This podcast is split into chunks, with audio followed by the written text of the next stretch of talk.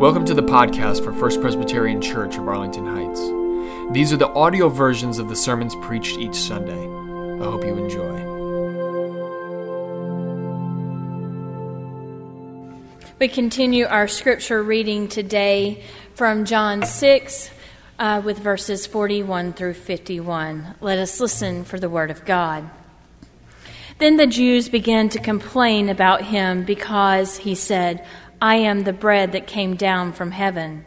They were saying, Is this not Jesus, the son of Joseph, whose father and mother we know?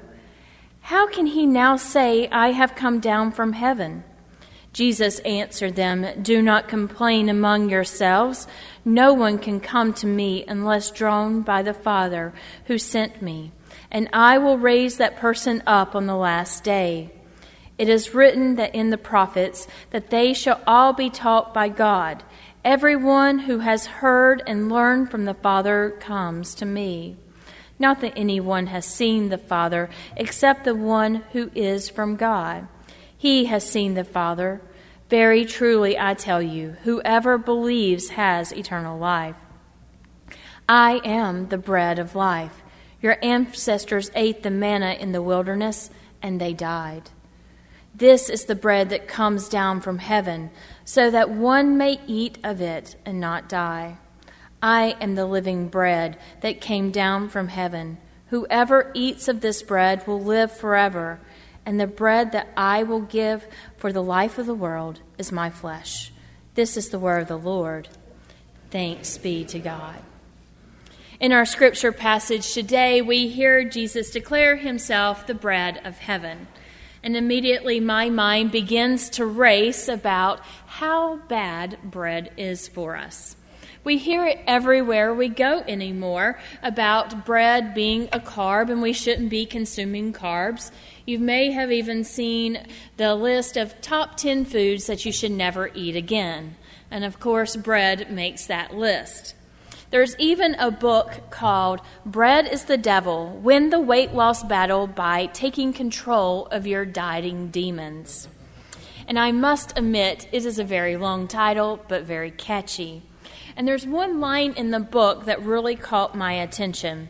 When you are hungry, tired, or stressed, you tend to reach for bread products, not carrot sticks. Problem is, the more you eat bread, the more you want it.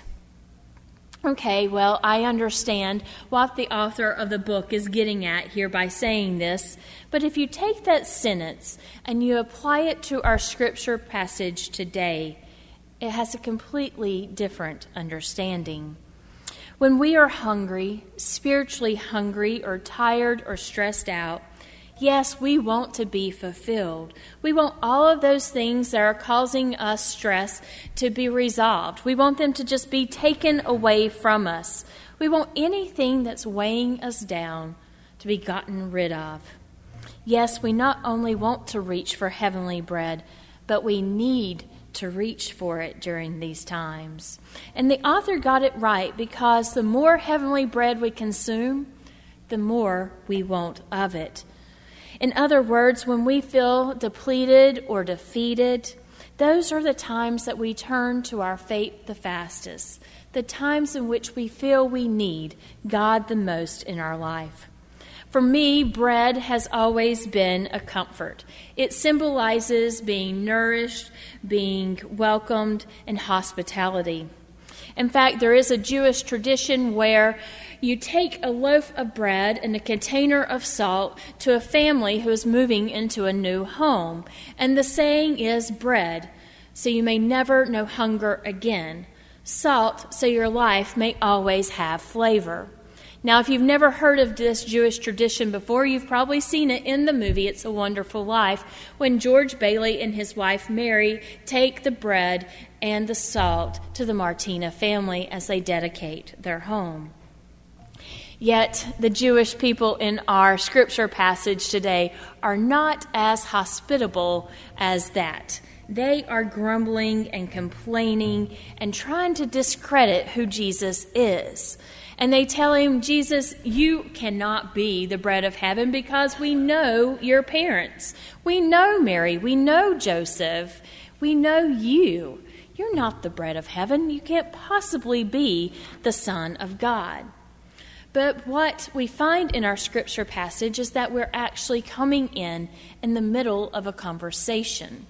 You see, this is the end of the conversation, and to understand what is truly going on here, we have to actually go back in the Gospel of John a little ways to verse 24, and let's listen to these words. So when the crowd saw that neither Jesus nor his disciples were there, they themselves got into the boats and went to Capernaum looking for Jesus. When they found him on the other side of the sea, they said to him, Rabbi, when did you come here? Jesus answered them, Very truly I tell you, you are looking for me, not because you saw signs, but because you ate your fill of the loaves. Do not work for the food that perishes, but for the food that endures for eternal life, which the Son of Man will give you. For it is on him that God the Father has set his seal. Then they said to him, What must we do to perform the works of God? Jesus answered them, This is the work of God, that you believe in him whom he has sent. So they said to him, what sign are you going to give us, so that we may see it and believe you? What works are you performing? Our ancestors ate the manna in the wilderness, as it is written, He gave them bread from heaven to eat. Then Jesus said to them, Very truly I tell you, it was not Moses who gave you the bread from heaven, but it is my Father who gives you the true bread from heaven. For the bread of God is that which comes down from heaven and gives life to the world. They said to him, Sir, give us this bread always. I love this discourse and what's going on here because the crowd is so hungry, they actually go looking for nourishment. They go seeking the answers for the questions they have. And it reminds me of a phrase that I heard a lot in seminary and sometimes here in Christian education circles faith seeking understanding. It's where we have faith, but in our faith we have questions. So we go looking for those answers, and our faith grows. That's what's happening here in this text today is that the crowd gathered around Jesus has so many questions. So they go to him looking for those answers, and when he answers them, it just stirs even more questions within them. And so as they ask these questions and as Jesus answers them, they are growing and they are learning. It's this wonderful cycle of learning and growing where you ask the questions, you get the answers, and then you grow. It's a great model for our own spiritual lives. But what's happening here with this crowd is that what we talked about earlier.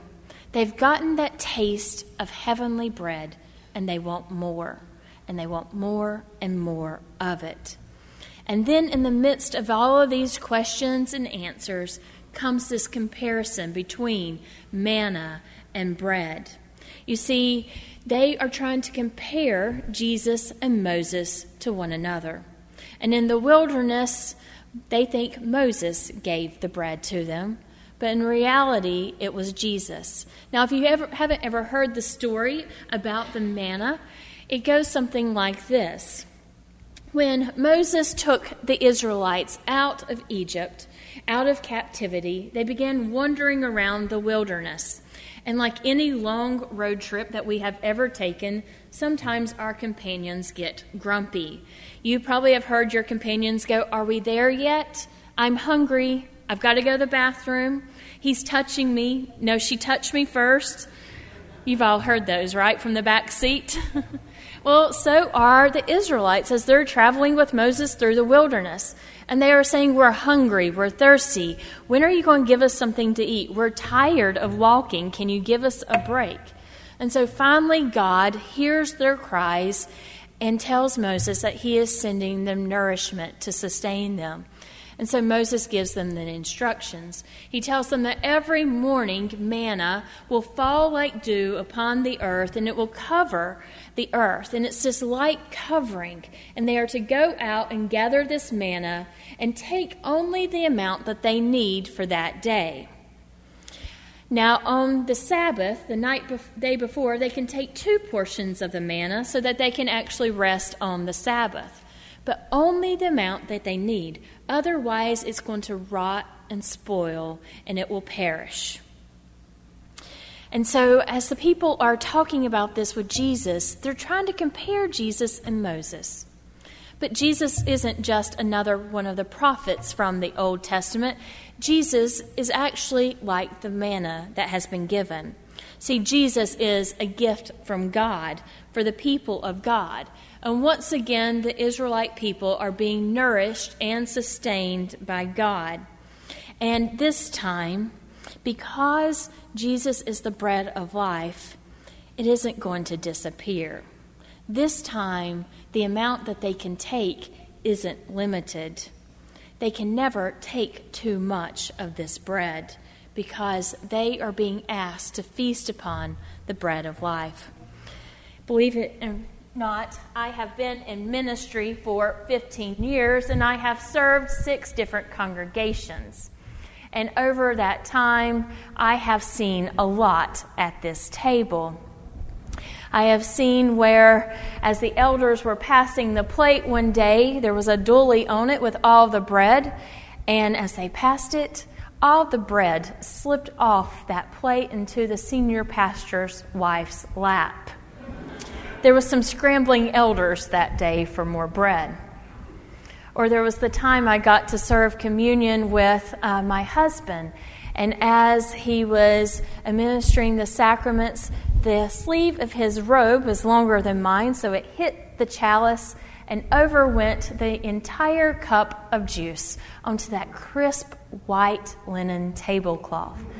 An entire gasp went out from all the women in the church as you could physically see them trying to figure out how they were going to get that stain out of that tablecloth. His birthday was a few days later, so needless to say, it was appropriate to give him a sippy cup for his birthday. And I can't tell stories on others without telling one on myself. At a former congregation, we served communion um, before every session meeting. We had worship and then we had communion together. And so it was a particularly busy day, and it was my turn to serve communion. So I ran to the grocery store, I grabbed the grape juice, and I grabbed this really pretty loaf of bread. But I didn't read the label. So on the way, I went back to church, and that night by candlelight, I blessed and I broke the bread, and the entire chapel filled with the smell of garlic. Much to my dismay, it wasn't just garlic bread, there were whole loaves baked into this bread. So a few elders got a few surprises when they bit into that bread. But it never ceases to amaze me that when we come to this table, we sometimes do it with hesitation. When the bread is broken and we say the words, These are the gifts of God for the people of God, and we come forward, people will take the smallest amount of bread ever. And I look at that tiny bit of bread in their hand and have two thoughts. One, how are they ever going to dip that in that cup? But two, how is that amount of bread going to nourish and sustain them? It's the gift of God for the people of God. We shouldn't be afraid to take our allotment. We shouldn't be afraid to claim our faith in such a bold way. We shouldn't be afraid to question it, to challenge it, to grow in it. So, why take such a small piece? God has given us such a great gift. It's like going to dinner with your friends, and the waiter or waitress brings out this huge bowl of bread and sets it on the table, and you just sit there and stare at it. No one takes a piece of the bread. Maybe you're afraid that You don't want to be the first one and look like, you know, you're hogging all the bread. Maybe you are watching your carbs. Maybe you just don't want to eat in front of others. But why are we so afraid to reach out and take what God has so freely given us? Here this fall, we are going to be serving all kinds of bread. Now, it may not be white bread or wheat bread or rye or sourdough, and I promise it's not going to be garlic bread. But they're going to be in the form of small groups like Make It and Take It, Book Club, Holy Yoga, Chair Holy Yoga, Meditation, a running small group, a golf group, Presbyterian women, Bible studies, um, Sunday school is going to take on a new look this year with Dr. Donald Cash teaching on the, the behind the scenes of the scripture passages that Alex, Judy, and I are preaching on. Adam is going to be teaching a four week class during our first four weeks of Engage Encounter on music and ministry.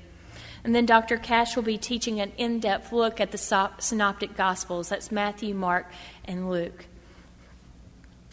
And then we will also have a knitting group that's going to be meeting after the 9:30 service each week so that we can have fellowship together. There's going to be a prayer group, and we're even going to take a try at having online adult education. So maybe you can't make it one Sunday for Sunday school, a child or a grandchild sick, maybe you're sick, or maybe it's just been that long of a week and you can't make it. Well, now you can participate in adult education on Sundays via our web. And if there isn't something for you, come and see me. We will find a way for you to be nourished and sustained here. God has given the people of God a gift for us to all be nourished and sustained. So let us not be afraid to come and take what is being offered. For Jesus said, I am the bread of life. Whoever comes to me will never be hungry. Whoever believes in me will never be thirsty. So come, be nourished, be fulfilled, be sustained. Amen. Thanks for listening. And if you want to learn more about First Presbyterian Church of Arlington Heights, please visit www.fpcah.org for more information on service times, directions, and to learn more about the First Pres family of faith.